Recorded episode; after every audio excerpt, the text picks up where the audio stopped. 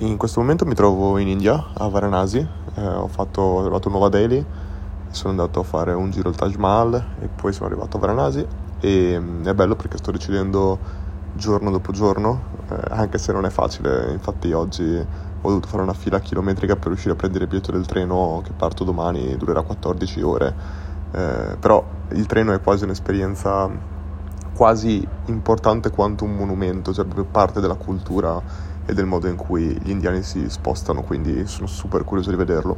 Ma detto questo, non è l'argomento di questo podcast. Oggi ho avuto una discussione con il eh, proprietario del, ehm, dell'ostello in cui sono e praticamente l'altra sera cioè, avevo una camera singola e ho trovato in maniera perfetta, molto piacevole in camera eh, un asciugamano, due bottigliette d'acqua, addirittura uno spazzolino, il sapone, la carta igienica, tutte quelle cose che eh, insomma sono sicuramente apprezzate. L'acqua, per esempio, lo percepisco quasi come un extra. È, quando l'ho vista lì, soprattutto essendoci un caldo allucinante, ero molto compiaciuto.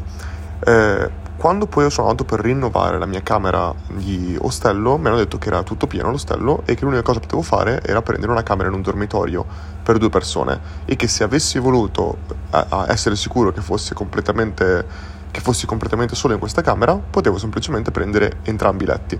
Qui ha fatto una, una proposta molto interessante a cui io per esempio non avevo pensato e lui facendomi questa proposta alla fine io sono andato a pagare la stessa cifra che avrei pagato in una camera singola, solo per me, 22 euro pagato.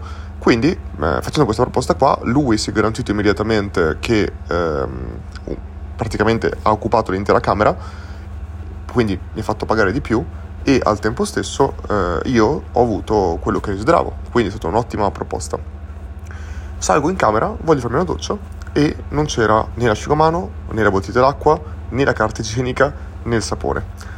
Scendo per chiederlo, eh, dicendo, insomma, pensando che ci fosse incluso, visto che la, nell'altra camera singola c'era tutto questo, e mi dicono che praticamente nei dormitori eh, non, non, danno nessuna di quelle cose e che invece potevo tipo prenotare, potevo eh, affittarle per un prezzo. Io lì eh, ho detto, capisco magari l'asciugamano, capisco l'acqua, ma gli ho detto il sapone e la carta igienica, visto che ho un bagno in camera, non è assolutamente accettabile che non ci siano. Cioè, di cosa stiamo parlando? Io ho detto cosa fare? Devo andare fuori a comprarmi la carta igienica e portarmela in camera. Qui, ripensando un attimo alla mia comunque reazione, io, eh, anche se non gliel'ho fatto vedere, ma gliel'ho detto in maniera molto tranquilla, e poi ha trovato una soluzione, lui me l'ha dati, eh, semplicemente, visto che poi tra l'altro stavo pagando il doppio per una camera che usavo da solo.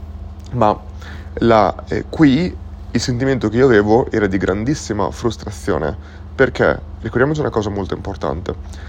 Ci sono delle cose che noi possiamo fare per rendere molto felici i nostri clienti e questi li possiamo chiamare come il wow moment, la haha moment. Sono una valanga di esempi in cui noi possiamo sorprendere il cliente in tantissimi business diversi, in tutti i business possibili e immaginabili. Suggerisco come libro The Power of Moment, il potere del momento, eh, che parla proprio di questo, molto molto bello, amo sempre la psicologia applicata al marketing e sono, mentre possiamo fare un sacco di cose per sorprendere il cliente, non possiamo assolutamente mancare nel rispettare quelle minime cose che sono date per scontato in un servizio o prodotto che offriamo.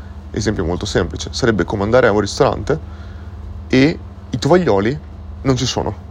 Cioè, immaginiamoci che tu vai al ristorante e i tovaglioli non c'è. E se tu chiedi al cameriere, ma mancano i tovaglioli, loro ti dicono sì, se, sono, se mi dai due euro in più li puoi affittare per, asciu- per appulirti la bocca mentre sei al ristorante. Cioè, è, è dato per scontato che ci siano i tovaglioli, come è dato per scontato che in un bagno ci sia il sapone e ci sia soprattutto la carta igienica Così è dato per scontato che un prodotto, anche digitale per esempio, tipo, faccio esempio di Learn, visto che chiaramente ci lavoro tutto il giorno, ci lavoriamo tutto il giorno, quindi eh, conosco bene.